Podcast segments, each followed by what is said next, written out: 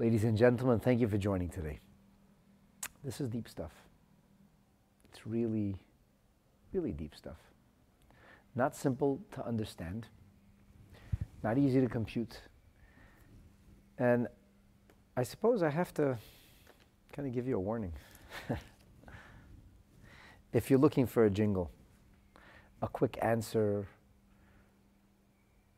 or an easy explanation, you're not going to find it here. The study of Hasidus is really not for the faint-hearted. There are many parts of Torah, and they're all exquisite and divine. They all contain the energy that can touch and shock our soul and our psyche. Some in a more covert way, and some in a more overt way. Simply stated, when you study a halacha, the technicalities of Jewish ritual law, be it law that governs interpersonal relationship or responsibility, obligations, the nature of commitments one might make or not, all of this is governed by Torah.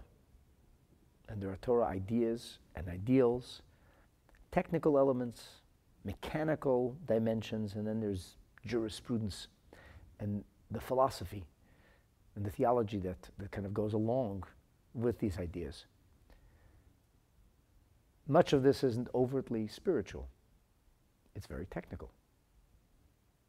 Now make no mistake, all of Torah All of Torah is holy.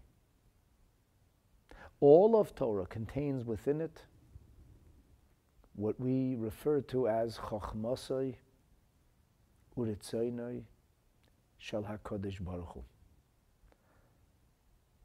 The wisdom and the will of the Creator of heaven and earth. When two people have a dispute, Party A makes whatever claim, and Party B counters with a different kind of claim, and we have to deal with the situation. Because part of Torah is to be able to govern ourselves according to the rule of law. So we're going to have, we're going to have instructions that'll be found in the Torah. And it might not seem spiritual. It is the will of Hashem that party A or B is going to be in the right, but it doesn't seem overtly spiritual. At the risk of glossing over many, many nuanced and sophisticated different concepts, when we are studying Pnimius Torah, when we're learning the inner esoteric track of Torah, it's, it's impossible not to notice that we're talking about spirituality. And as such, it's overtly uplifting. It's a, it's a transformative kind of experience because it enables us to see what we are not capable of physically catching sight of. We, we're able to experience in our mind's eye a vision of things far grander, far more magnificent than, than we can see in an ordinary or pedestrian fashion. This is part of a series. It's part of a series. You're, you're joining me today, perhaps for the first time, and if you are, thank you for joining. I do hope you'll stay on. In order to appreciate the Mimer, the manuscript that we're studying, you really need to go to the very beginning. I'm giving this refresher because we haven't done this for a year. Every year before Rosh Hashanah, we're going to continue along this Mimer until we finish it. The Mimer purports to bring to you kavanos ha'Baal Shem Tov, the mystical intentions that one is supposed to have in mind when they sound or perhaps even listen to the shofar. The nature of spiritual study is challenging for non-spiritual people. Just like uh, the, the study of sound would be a difficult thing to do to somebody who was hearing impaired. It'd be very hard to figure out the acoustical effects of sound if you were not capable of hearing. You don't have that what it, it takes, the technical ability, an ear.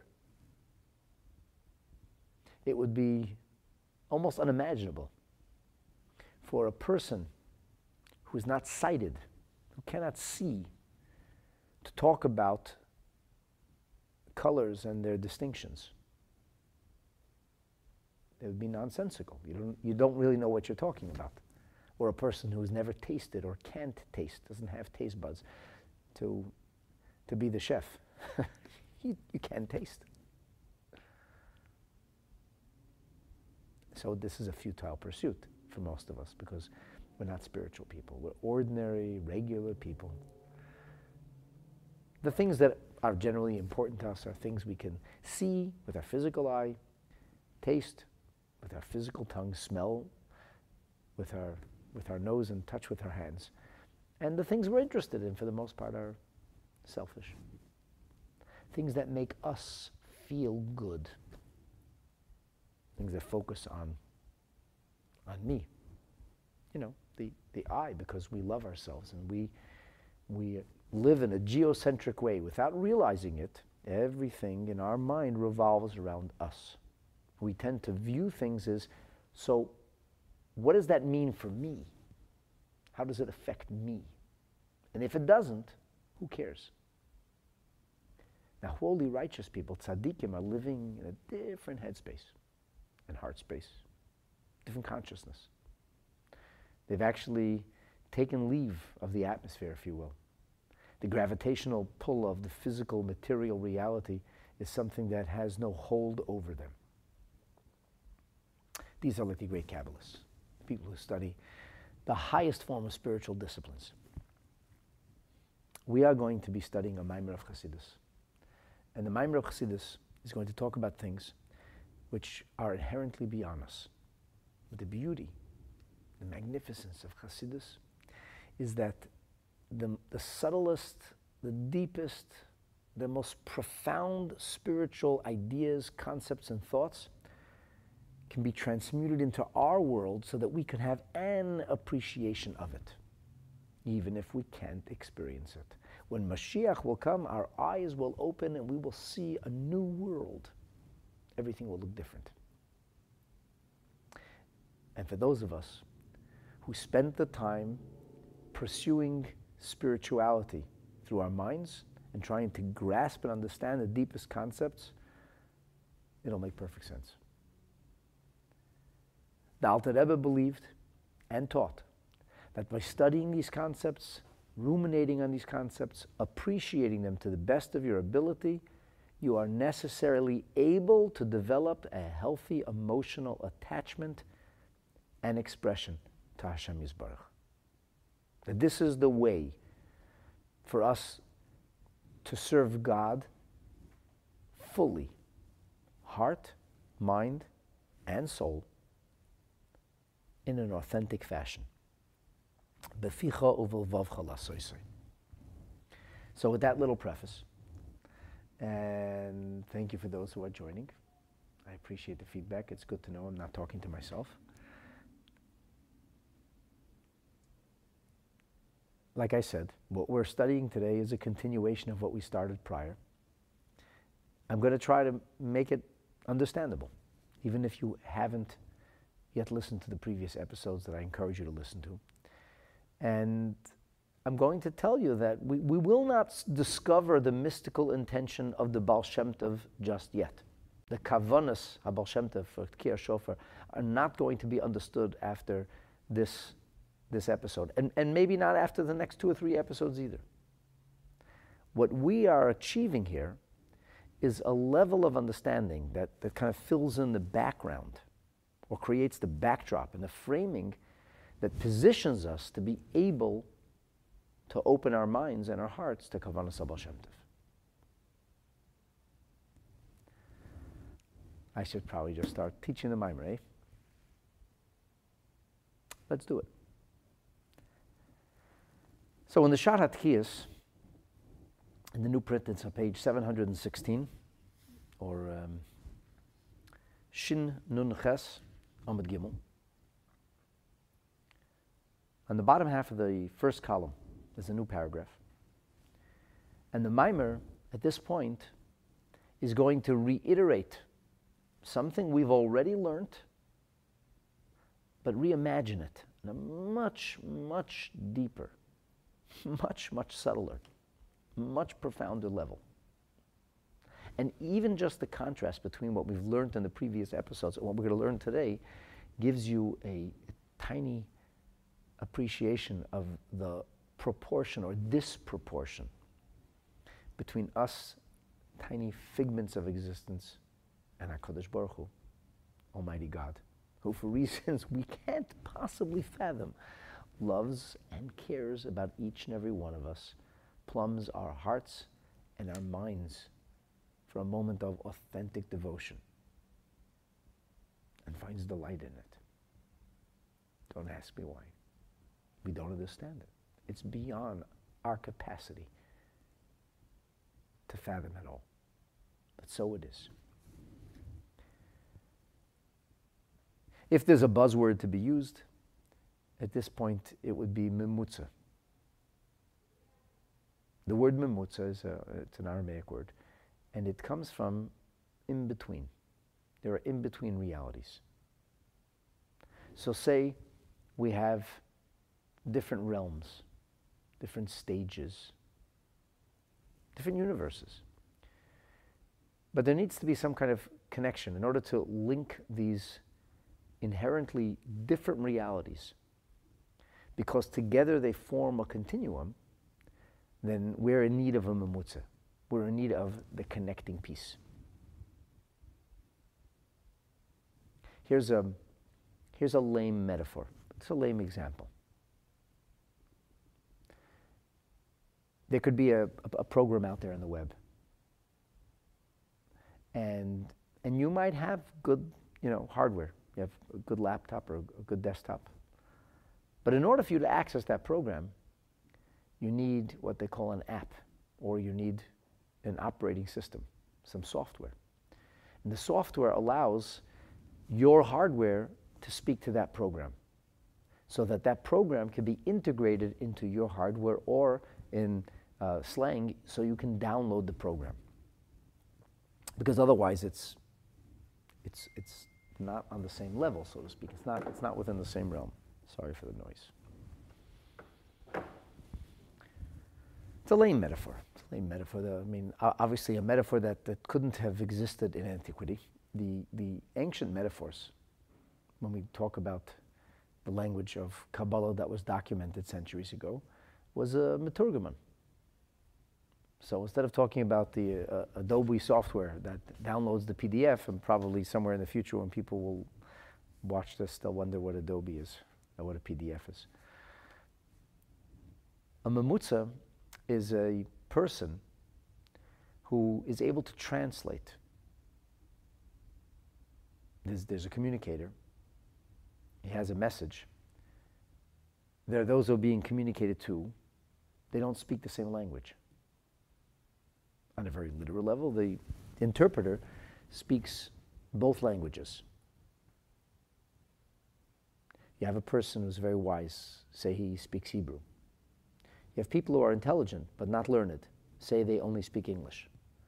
You need to have a person who can speak both Hebrew and English to translate. He can connect the two. So they're inherently not capable of communicating because they're in different, different worlds. One is in an English-speaking world, one is in a Hebrew-speaking world, and they simply don't understand each other. Now, Let's make this a little more subtle.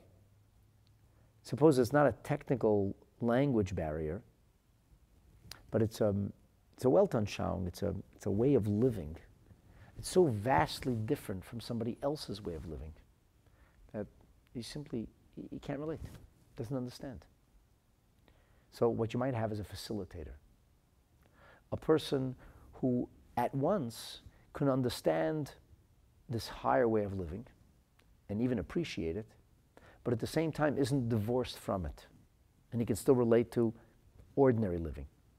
And this person who's living in a, in a higher world and sees things in a higher, more profound, visionary way doesn't have the ability to communicate to somebody who's very technical and very, very myopic and small-minded. It doesn't, doesn't have room, if you will, in his being for, for all of that sophisticated stuff. Just, just can't relate to it. But this person is able to relate. He's, he's a relatable person. He can relate to concepts. He can find a way to invoke metaphor and terminology, language and parable, so that the person who's inherently divorced and separated from, from this other extremely lofty person, they should be able to have a relationship or a connection. So it's like a memutza. And there are, there are levels within our own psyche, within our own self. You're going to say, so, so what if they're not connected? Well, well, first of all, we all, we all need to connect. It's all about connection. It's all about relationship. It's all about creating unity where there is, where there is division. But we are ourselves fragmented creatures. We have a subconsciousness. Sometimes we don't even know how to speak to our subconsciousness. We don't even know what's bothering our own selves. We can, we can communicate, but we don't know what subconsciousness means. We have ideas. We can understand something intellectually, but then again, we might have difficulty translating the idea that we believe to be right into an emotion, a healthy emotion. And the world of emotions are impetuous and seething, hot-blooded and passionate, and the word of, world of intellect is cool, calm, collected, objective.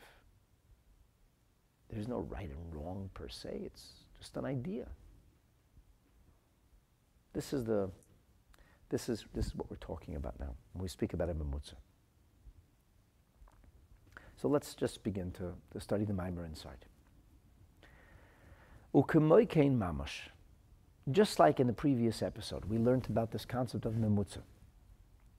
So Yuvan Gamkein Ba'osias HaMachshava.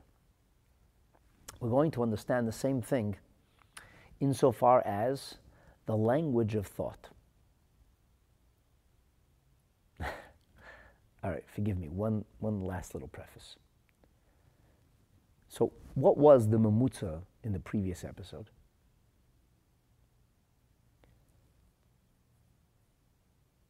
There's a person's thoughts, and then there's a person's speech.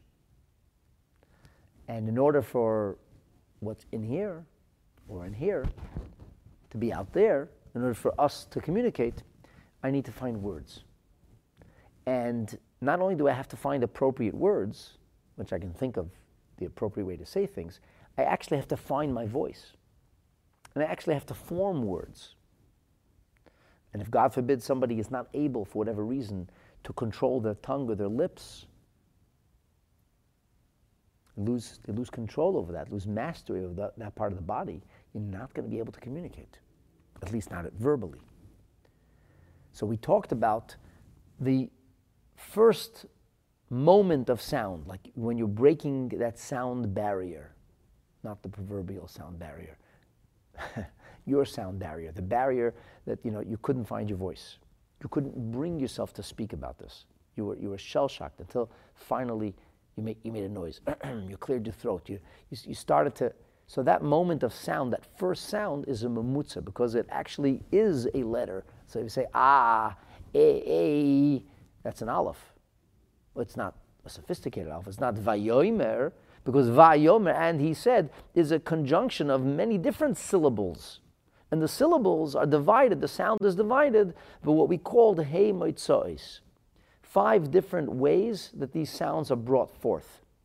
So So try to say g without without having the tongue and the and the, and the lips and the and the palate. Just leave your mouth open and say ah. Try it. Just open your mouth as wide as you can and say go. Ah. It doesn't go. No, of course not, because there are different meitzos. There are some letters that come from pressing our tongue against our palate. There are other letters that come from, from, from pursing our lips together. Other letters that come from the, the, uh, the throat itself. So there are, there, are very, there are five meitzos, and we talked a lot about this, and I don't want to repeat it. So there was this memutza, and the memutza is that primal sound. The primal sound that is the beginning of a sound. On one hand, it is a letter. It's it, you say ah ah. It, that's an aleph. That's the beginning of the letter aleph. So it's the beginning of sound. But of course, if somebody is just going to leave it with ah ah ah, he didn't say anything. Oh, then he's moaning, groaning, or maybe very happy. So you need to form the words. And, and that memutza, that moment, that's the memutza where, the, where there's a primal sound, a very s simple, unadorned kind of sound. That's the beginning of sophisticated sound. So the Alter Rebbe says that just as we need to have, we need to have, I see, I see Anne is commenting, um, garments of the soul. Um, it's, it's a, it's, that's like a, stay with me, Anna. It's a little more. It's a little more complicated. It's it's like much more nuanced. So just like there are otiot, there are letters, there are spoken words, and then there's a memutza that brings us to spoken words. So there are also there's a language of thought. What language do you think in?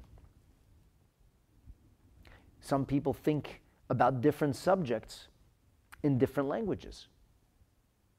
That has a lot to do with how we were raised. What language is our proverbial mother tongue? Or the language that we might have used to learn a particular discipline. So, so for example, there are certain things that I learned in my youth in, in Yiddish, and even until today, it's easiest for me to think of those things in Yiddish. For most things, English is my first language. For certain things, Yiddish is still a first language for me. And there's even sometimes that, for whatever reason, I'll think in Hebrew because, because I do a lot of things in Hebrew, like, like pray and study. So we use a language. We think in a language. Our thoughts might be jumbled. Our thoughts might not be intelligible to somebody else. They're, they don't have to be. I don't have to think out loud. If I would actually think out loud without communicating, without making any effort to limit the way I'm thinking or give any background, or just like blurt things out, people would probably not really understand what I'm saying. In fact, almost certainly not understand what I'm saying. So if I've been thinking about something for the last twenty minutes and then I verbalize or audibly express myself in one detail of a, of a twenty minute theoretical exercise or, or, or intellectual exercise, the person doesn't know what I'm talking about.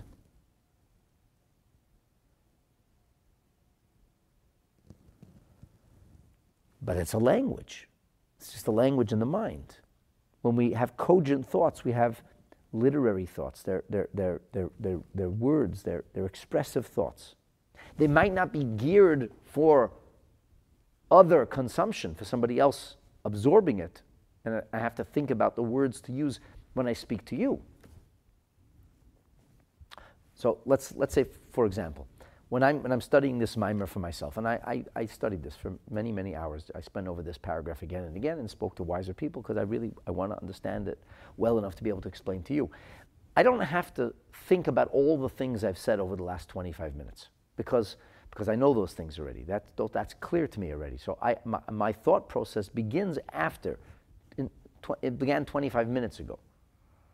But if I would simply begin twenty-five minutes ago with what I'm going to start saying now, you might well not understand a word I'm saying. And I, I would lose you. And that would be a crying shame. Because we're supposed to be communicating. So the oisias hamachshava, so the Alter Rebbe says like this. Just as emotions, just as emotions are not of the same grade, they're not of the same dimension as the intellect, as I talked about before, the difference between emotion and intellect. They're inherently different.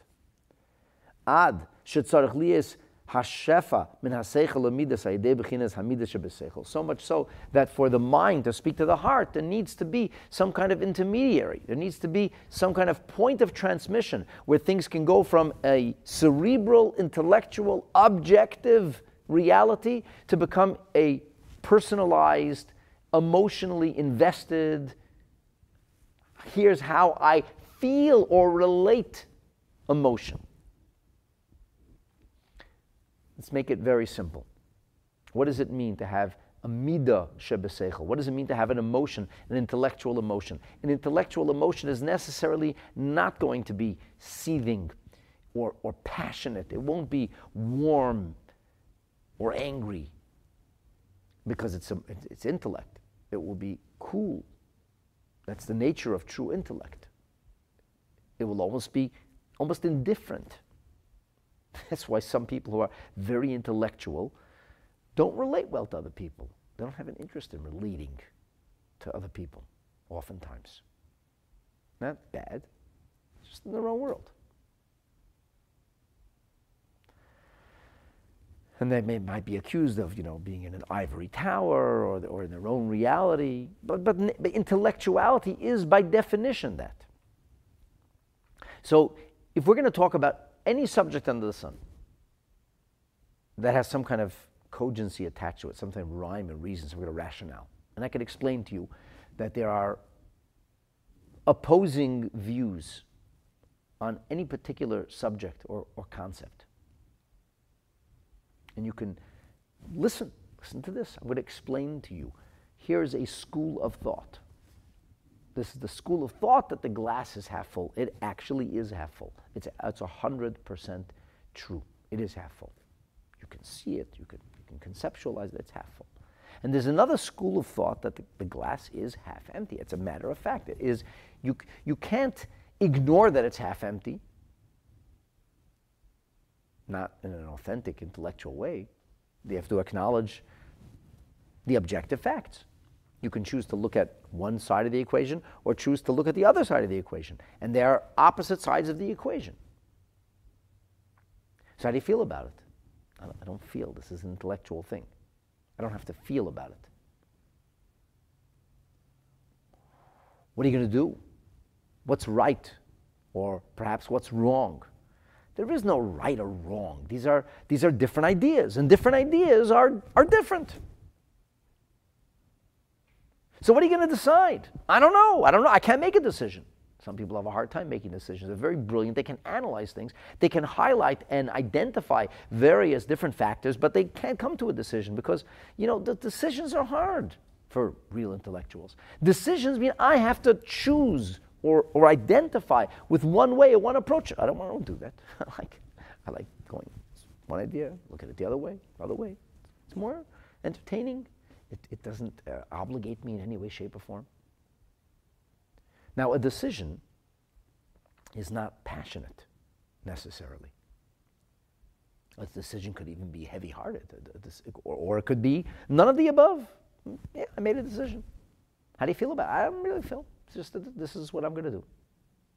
Are you excited about your decision? No. Are you anxious, worried? Angry? No, no, I have no feelings. I'm not, it's not a feeling thing.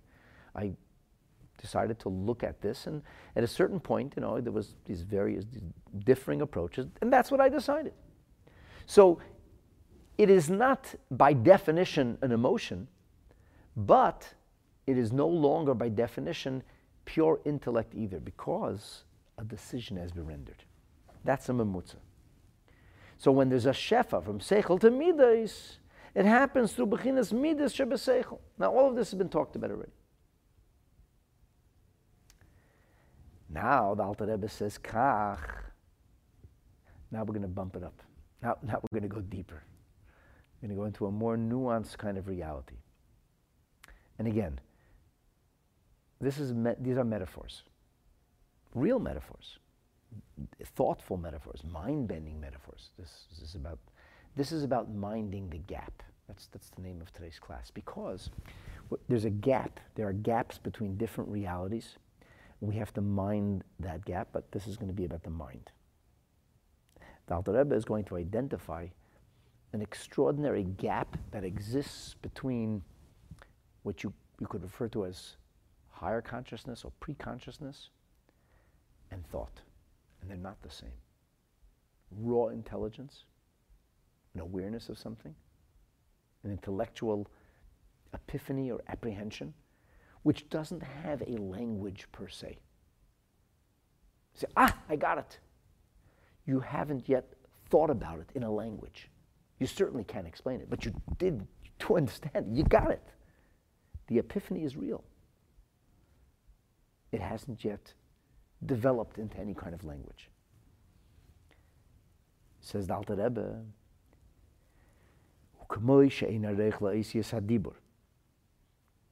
sorry, I skipped a line here.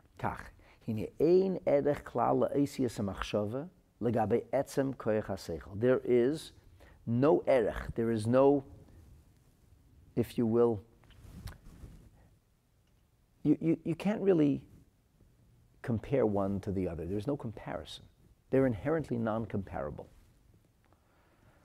You, what, what, what, what can you say about color? You can compare a deeper hue, uh, a, a lighter hue, uh, a, more, a more intense color, uh, a paler color. But how can you compare sound and color? You re I mean, you really can't, unless you want to just, you want to compare intensity, but there really isn't a comparison between sound and color, or sound and, and visuals, because audio is audio and visual is visual. One is acoustical waves, and one are light particle waves. That, that it's a, or, or electromagnetic radiation, to be to be very very technical, right? Like like so so radio waves can be heard, microwaves can be sensed, um, ultraviolet ray, rays can actually be be seen. So radio waves um, can be you know, like several miles long, many many miles long actually, and uh, a gamma ray is much much smaller than than the atom, and and of course. Light, visible light, light that we can actually see with our naked eye, is somewhere in the middle of this electromagnetic spectrum. But they're, they're not comparable to one another. They're, they're different, they're in different places in the spectrum. So there's an ein hareich between the oisius of machshava, between, between the, the, the, the, the letters or language of consciousness, in comparison to the essence of intellectuality itself, to grasp an idea. Whether it's a mathematical equation, whether it's a scientific equation, whether it's a philosophical equation, whether it's a legal equation, there are various equations, there are various ways like a person can grasp something. So A plus B plus C can equal X. Now, it's not the same as one plus one equals two. That's very easy. That's simple arithmetic. And then you can have a more sophisticated form of arithmetic. You can go into division, go into fractions. You can eventually go into calculus.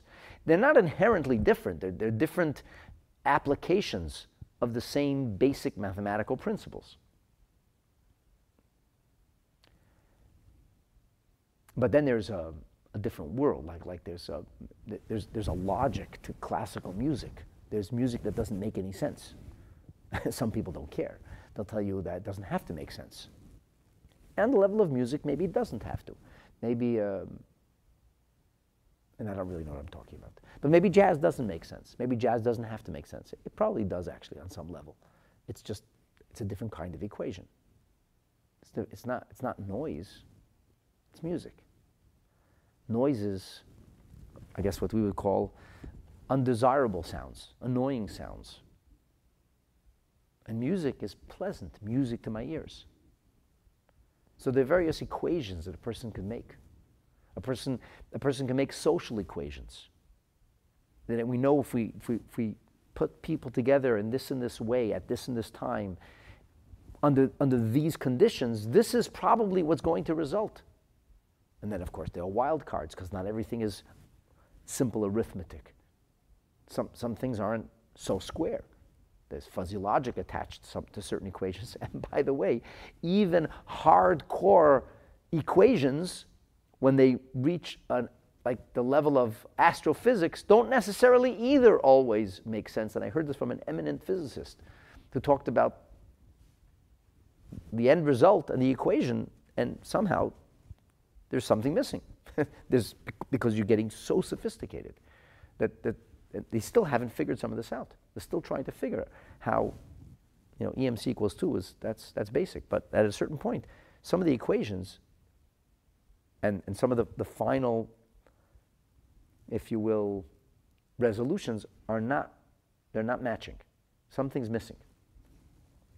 So when we talk about these different worlds, there's an ein aroich between oisius hadibur, just like we understand that the spoken word is really non-comparable to the midas shebelev, to the feelings of the heart. A person could be gripped by a particular emotion. Maybe they're very excited or enthusiastic. Maybe they're very morose and depressed or anxious. And then they, when they express those things, it's, it isn't necessarily so natural or easy to express those things. Sometimes people want to communicate and they're not succeeding. They, they're feeling certain things, and the person that they're sharing their feelings with isn't understanding what they're saying. So they might react in a knee-jerk way. You know, like a person's going to start telling somebody about how they're feeling lonely and they feel vulnerable, and the other person who really isn't kind of in tune to that whole emotional spectrum just offers them a plate of food. So, well, just, just eat something and you'll feel better. And you might feel better when you eat something, but that doesn't address the, and the, the issue at hand, and, and they totally did not understand. And maybe the person didn't have the ability to communicate it well. Maybe the person's not capable of hearing it. So, so we have these vastly different realities. We have to communicate between the two. And we see that there's a big gap between spoken words and the feelings that are being conveyed, or the ideas that are being conveyed. We see we know that when you think in a language, we all think in language. When you think, let me, let me think about that. So you, you're going to, you know, ruminate, think about the subject. And when you're thinking, you're using a language. Maybe you're using your own language. I think they call it eubonics. You, maybe there's the way you think when you talk to yourself. I, I don't know. So when you think in that language, where are you getting the material from? What are you thinking about? So let me think about that. Think about what? Oh, nothing. I want to think about nothing. It's like a ridiculous joke they tell. One guy says, my rabbi is fantastic. He, he stands up there on Shabbos and he takes like one idea and he can talk about it for a half hour, just one idea. And the other guy goes, yeah, that's amazing. My rabbi is even better. I said, really? What does he do? He says he talks about absolutely nothing for a half hour. You can't think about nothing. You have to have what to think about. By the way, that leads us into a, a, a beautiful moral and ethical teaching in Judaism, where we're supposed to fill our minds with content, because the mind is always busy. Minds are busy things. You have to give it what to be busy with.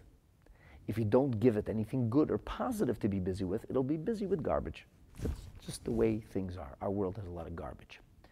So if you don't fill your mind, actively work on higher content, on thinking about higher things and better things, then, then your mind's going to think about mean, silly, capricious, self-serving things, because that's what comes inherently or naturally or organically to people.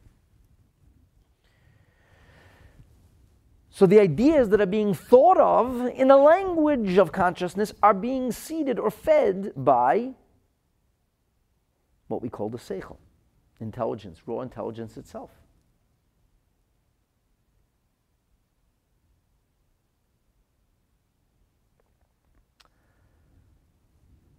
So Lone Man is saying, the last action and the first thought are connected, and anything in between is the funnel for the intention to find expression in a new domain.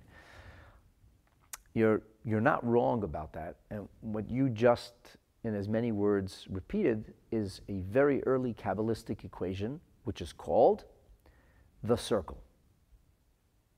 Namely, no'otz tchilasan b'seifan, b'seifan b'tchilasan. If you have, imagine a, a line, something linear, and you create a circle, you create the circle by bringing the two extreme poles together. That's how you create a circle. Because if you lay a line out, you'll have a beginning, pole A and pole B. And nothing could be further on this continuum than pole A and pole B. Pole A and pole B are the furthest outer reaches of this continuum. Of any continuum, any, anything which has a continuum, the beginning will be the furthest thing from the end. But if you create a circular reality, or a repetitive reality, and in some way all beginnings are always wedged into the end, because although the beginning is the furthest thing from the end, the intention at the beginning was to come to the end. So the first thought was the last action. It's a circle in as many words. And you could, you could say that that point of meeting is that point of fusion between the first thought and the final action. Everything else is part of the journey to get there. You're not wrong about that. That's true. But that's not what we're speaking about here. We're speaking about here about connecting one world to the next world. So one world to the next world, which goes through myriads of, of such, if you will, transitions. Because that's the way the atoms connect. Each atom is its own self-contained reality, and it, it's linking up with other atoms. So we're talking about the self-contained realities which have their own existence, independent existence, being able to mesh and meld with the next, or, or feed the next, like a domino effect kind of thing.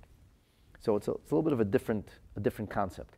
And, and the point here is that it would not be possible for a person to think in language if the language didn't already exist, or the ideas, the concepts that are now being spelled out in the language of thought had to already have existed. Because what are you thinking about if it didn't exist before? So we see that the Oisias and Machshava are being fed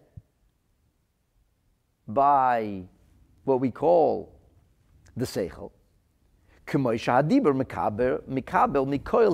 Like we said, metaphorically, speech is expressing something. I have to, I have to have something to express. Like people say, uh, so what do you say? I don't have anything to say.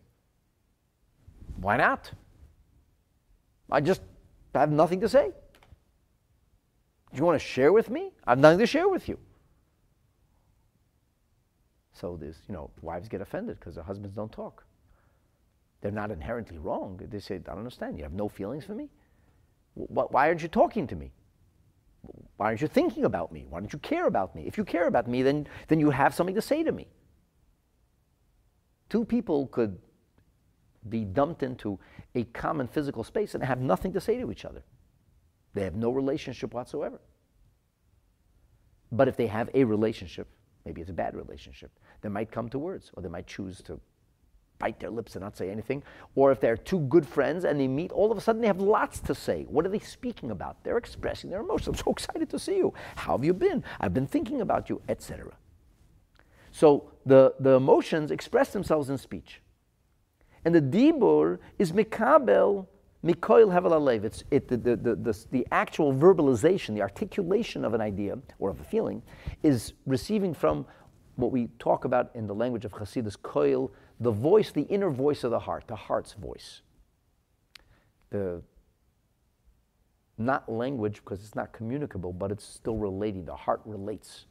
So language is a way to relate. Language is a way to communicate. Communicate is a way to build that relationship. But if I don't communicate it, I still could have that relationship. So then if I have that relationship, there is already a voice inside. It's just not a communicative voice. It's not an audible voice. It's not sharing anything with you, but it's still relating to you. So it's called a koil. It's called a voice, euphemistically. The voice, and this is not an audible voice, the voice is called a kol pnimi. It's called the inner voice. You ever hear people say, I want to listen to my inner voice? And in fact, he, the Alter Rebbe says that this kol pnimi is the voice of Bina.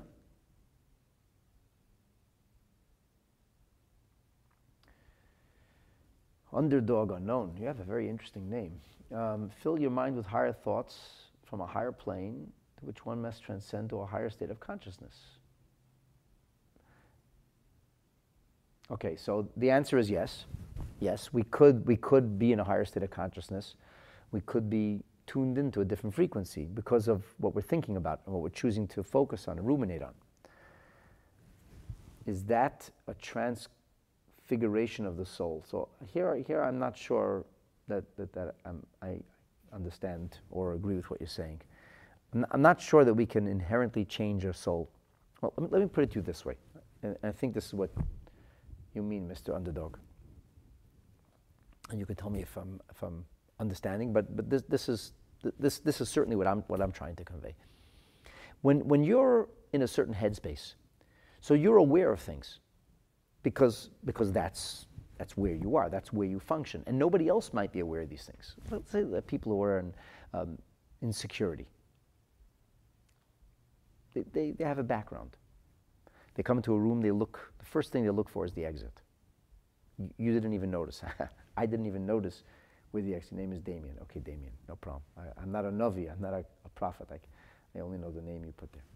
So, so Damien, if, I, if I, I'm not a, a security expert, but I, I have in, in our synagogue, I have security experts. I have people who, who actually know and understand this, and they have background. And they, they tend to look at things differently. So when they, when they walk into a room, because of their training and because of their experiences, the first thing they notice is the exit. How do I get out of here? Well, because that's where their headspace is. And they also notice where, where people might be able to hide or where possible danger could come from.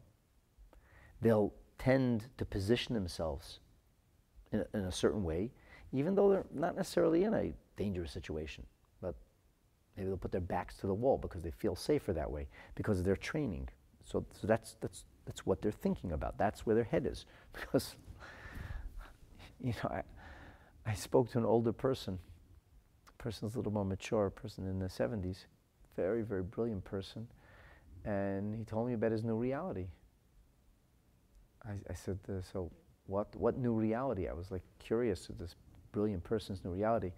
He says, the new reality is, he says, when I come anywhere, he says, to speak or, or to meet, my first concern is where's the washroom? I'm like, I beg your pardon? And he says, well, you know, look, at a certain point, it's harder to hold your bladder, and incontinence becomes an issue, and it's probably nothing more embarrassing, no greater loss of, of human dignity, right? But you gotta go, you gotta go. I'm like, Baruch Hashem, I'm, I'm still very young. I don't really understand or relate to that. I could hear it, I can't relate to it. I certainly don't think that way, but in this person's headspace, that's what they're experiencing. So that's what they're noticing. They notice where the door is, they notice where the washroom is. These are very pedestrian examples. But the fact remains that the two kinds of people I just spoke about would notice things that you didn't notice. You know, there was a, a conductor named Toscanini. He was a, a marvelously talented person. I think he lived like in the thirties and forties. And the story goes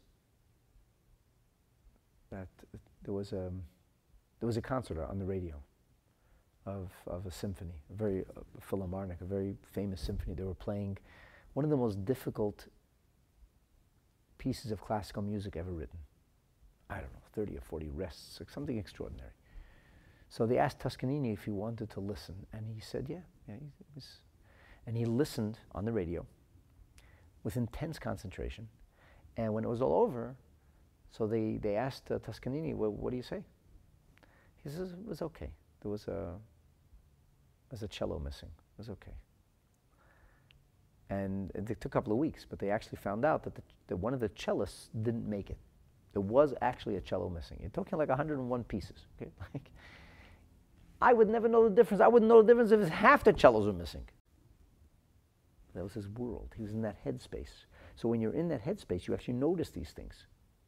So it's a reality. A reality that, what, what is reality? Reality is a thing that's real to us. That was real to him. It's not real to me. A cello more or a cello less doesn't mean anything to me. I wouldn't, under, I wouldn't realize it. I wouldn't know if I was sitting in front of it. So these are some, some of the, I hope, Damien, that helps you. That's, that's some of what we're talking about here. So when a person is going to express himself, going back to the Mimer now.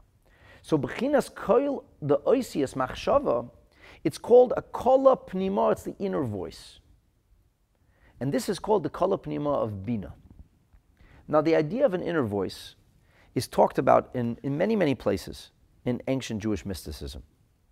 I'm going to share with you at least, I'll, I'll share with you two excerpts of the Zohar, which is the, the foundational book of, of Jewish mysticism, foundational book of what they call Kabbalah. And the Zohar tells us that for human beings, the inner voice is meaningless. I don't know what your inner voice is saying. But when we talk about higher reality, the inner voice is deafening. What's being said is meaningless. So for example, there's the Zohar in Parshas Vayigash, a very famous Zohar. It speaks about the Shmoneh Esrei, the Amidah, the way the Jewish people pray, the climax of our daily services, which is where the, world, the word tefillah from a Mishnah level actually applies. So the Zohar says, on Daf Reish Yud, on page two hundred ten of the classic print of the Zohar. So the Zohar talks about the idea, excuse me, that the person who prays the Shmoneh Esrei out loud, audibly, his prayers are not heard. When you're verbalizing your Shmoneh Esrei, it diminishes, diminishes the efficacy. Because begin the tzloisa, lav ihu kola de ishtama, because prayer is not a voice that is audible, audibly articulated. The hahu kola de ishtama lav itzloisa.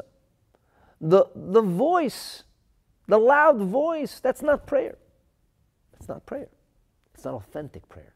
Authentic prayer means communion and connection. When I'm praying out loud, then there's, there's a little bit of me expressing itself. And when there's self-expression, it bars me from absorbing, from being fully humble before God, from melting into godliness. So I'm not connecting fully. So the one who is praying, this is a it's, a, it's another voice that's kind of, it hinges on the voice that is heard. But the, there is the kol d'lo yishtama that's written without the vav, that that is ultimately where prayer really hails from. And therefore, when one reaches the climax of prayer, which takes time, by the way, to get to, and you are supposed to daven out loud up until the Shmoneh Esrei and verbalize your words. But then when you come to the Shmoneh Esrei, to the climax of prayer, so you're not supposed to verbalize it. Lesle lebarnash lemishma koli b'tzleisi. A person should not be audible at the time of prayer. Ela letzalo belachash. To pray silently. Bahu kolo, with that voice, d'lo yishtama, that is not heard. V'dahi tzloisa de'iskabolas todeh. This is the prayer that can always be received and accepted. This is authentic prayer. And then the Zohar goes into a number of interesting cross-references that, that, that come from it. There's another interesting Zohar. This is Zohar found in Parshas Pikudei, Zohar Chelik Beis. It's found on uh, page two hundred twenty-six, I'd be Reish Chavav Am Beis. The Zohar says over there that even Torah, which is not prayer, but Torah that comes from God, the real essence of Torah is not the audible part of Torah. It comes from a higher place. This is the great voice. There's the voice of God that the people heard, but then there's the voice of God that didn't stop expressing itself. The continuous downflow, if you will, of, of divinity. that, that continues to nourish and to feed. This is the Kol Godel Ihu Rozer did I say. That's the mystery, the secret of Torah. And that's the Kol Godel V'le Yosef. That's the voice of God that never ended. So we have this idea of the silent voice. The silent voice is actually far more authentic and far louder, far more deafening than the words that are spoken. Spoken words are deficient because spoken words only have that which is heard attached to them. And sometimes, sometimes profound people are able to glean more from what was not said, from the silence between the words, rather than from the words themselves. Because the things that you didn't say could sometimes be far more personal, far more revealing, can speak far louder.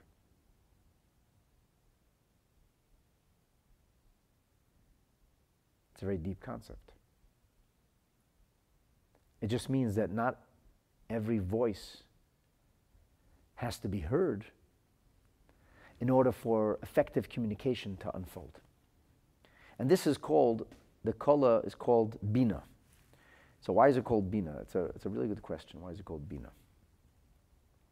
The simple answer to that question is that the concept of chokhmah or epiphany doesn't have any kind of articulation attached to it yet. It's, it's, it's, it's just overwhelming, just like this burst of light, this burst of inspiration. But when you start to express it, which is what the idea of, of voice means, expression.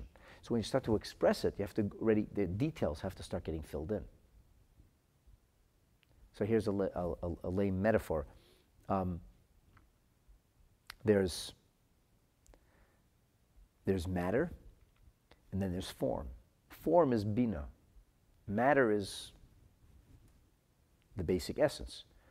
What's in front of me is pulp, but actually the details are that it's printed books, and specifically books of Torah, mysticism. So that's the form that's attached to it. And that's Bina, that's details, because that's found in the details. The difference between this pulp and the pile of pulp is that that's just empty paper, and this pulp is filled with words, not gibberish. It doesn't just look like words. It's not a simulated thing with a lot of words on it that look like words. It's actually incredible words here. And you have to have background to read and understand them. So that's what we call the kol pnimi of Bina. D'loi mishtama, which is not heard. And here the Alter Rebbe says something positively mind-blowing. Im kain, he says, if so, Behechrich shetzorich liyois gam kain, bechinas memutza. That also needs a memutza. It also needs a memutza. Why does it need a memutza? It needs a memutza because it's got to go out from the world of seichel, pure intelligence. It has to filter through into the world of articulated thought. Thought, not speech. It's non-audible. There is no sound, no acoustics attached to this. But nonetheless, it needs language for it to be developed. And that's a silent voice, because a voice, what, when, when we say audible, we mean expression. So it's a silent expression. It, it's an expression of the idea. There's the idea itself, the epiphany itself, and then there's the expression of the idea, where the idea takes on depth and breadth. It gets kind of its nuances. It gets developed. Bina is like the word bona, means developing. So it's a developing story. And that developing story needs language. But in order for it to go from an idea, a raw idea, to a developing story, need an enormous shift, a transition. There needs to be a memutza. There needs to be that middleman, so to speak. And this is something, al-ded echanal, just like we said earlier, that there needs to be a concept of koil hevel halev, that there needs to be the fervor, the feeling, the passion of the heart. And the passion of the heart, that's connected to a larynx and a voice box and a person who is getting oxygen and has the strength to be able to pull himself together and express himself. He's not just laying there barely existing. He's, he's filled with intensity. And then it's going to be articulated. It's going to be brought forth in, in speech, in a manner of, in a manner of speaking. So that we need to have a memutza. Where does it begin from? We said it, the, the first, like, in order to penetrate that world, to go from one world to the next, the first, the first, you know, breaking the glass ceiling, opening the next dimension, comes with a sound, like a person has to find his voice. A person sometimes is so exasperated, so overwhelmed by a, a set of circumstances. He, his feelings are so strong, he, he can't even speak. You, you ever see a person like that, have been in that situation, which is dumbfounded. You can't find your voice, and then you, you clear your throat. They say, uh, uh, uh, and oftentimes when people want to communicate something, and they're very emotional about it, very agitated or excited, very upset or, or enthusiastic, they don't easily articulate. They say, okay, like, like calm down and like, just get a grip on yourself. And oftentimes, that communication will begin with just like noise. They'll say, um, uh, uh, uh, you, you know what I'm saying? Like there's like a, a, a sound. That sound is the memutza. That sound, that's the opening of the aleph. And that opening of the aleph, that's the beginning of the articulated letter. And from once you can find, once you can make some noise, once once you actually like break the silence, then then you can start to speak. Sometimes nobody wants to speak first. You know the silence that's it's so thick you can like cut it with a knife. It's palpable. And then the first one to break the silence is kind of opened. The possibility of communication. So it's a memutza. It's not yet a sophisticated form of verbal communication, but it's what opens the door to it. So Alter Rebbe says, Kach Yuvan, the same thing will also be understood. Ba'oisias hamachshava gamkein. The same thing will be understood in Oisias and Machshava, in the language of thought, which has to be fed by ideas themselves.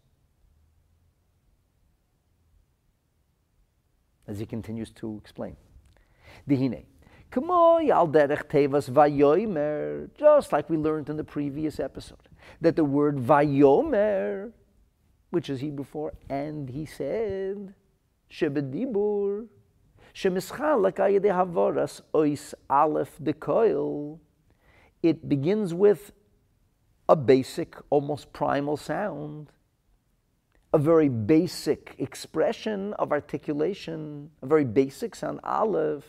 And then it's Va, Yoy, Mar, which take a number of different Moitzois Hapeh, different methods of diffusion to be articulated.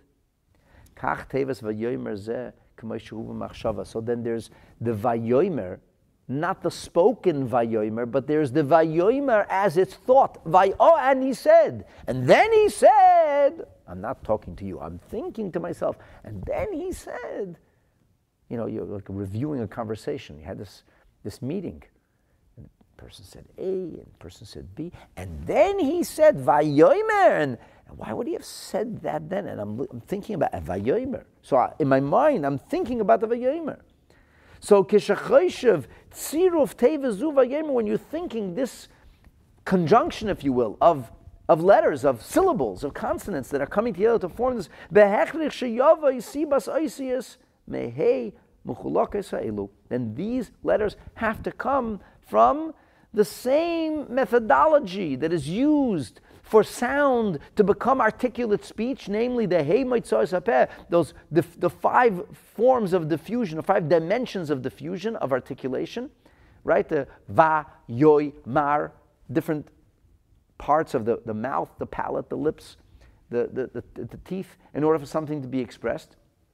So this is also true, conceptually speaking. In order for a person to think about that, so the raw idea, the, the awareness, and like before I thought, and then he said, and, and I think, and, and, and then he said, but well, I didn't think it, then he said. I just like, oh, it suddenly hit me. And then he said A, B, C, D, E, E, whatever it was. Then, and then he said, when did he say that? He only said that after so-and-so said this, and the other one said that, and then he said. So uh, there's the idea, there's the raw idea, which is not yet articulated, and then it filters through into the language of consciousness. And I'm thinking, and then he said that? So that also needs these five gates, so to speak, just, just the way sound does. Now, we don't tend to think this way, but that's how it is. Behechrich sheyavei sibas oisius mehei machlokas ha'elu mebechinas oir haseichel shemeslabish b'tevezu. Just like the light of intelligence, which is going to be embodied in these words, aidei bechinas memutza, through that intermediary, if you will, shehu mebechinas oisius hamachshava u'mokar harishin. That is the dimension of the language of consciousness, and that is their origin. Now, the, the origin of the thought, the thought communication, is also bechinas acharoina shebeseichel. That's the lowest level of raw intelligence, pure intelligence. Val yoda yumshach hischalkos ha'esius, and it is from there that the actual language of consciousness can be developed. This is very, very profound, very deep stuff. I'm going to say I, I hope that you have been following and understanding. I prepared much more for today, but with an eye on the clock and knowing that we've already uh, sailed past an hour mark, maybe it's good for us to take a break at this point. Uh, think about, talk about, ruminate on the things we learned today, and with Hashem's help, next week we'll be back to continue to make our way through this remarkable mystical teaching. And uh, perhaps, no, you don't know the Baal Shem Tov's intentions just yet. And, and perhaps you haven't learned anything about the shofar, per se. But like, like a canvas that has to be first whitewashed. And then, before the artist begins to fill in the details, he has to create the environment, the panorama, where we're creating the backdrop, the appreciation, the apprehension of, of a spiritual reality, which we can't see, but we can intellectualize, that will enable us, be'ezras Hashem, to know all of the things we just spoke about, with God's help. And that's how the study of Hasidus goes. Thank you so much for joining. I hope you found this uh, inspirational and informative, even though we didn't answer any questions yet. I didn't really explain the details. And that as a result of our efforts, hopefully sincere, real efforts, to try to understand that which is beyond us, that we should actually finally be transported into that beyond with the coming of Mashiach and the sounding of the great shofar. Bimheira, ubi amenu speedily, and in our days, amen. Thanks for joining. I look forward to seeing you back.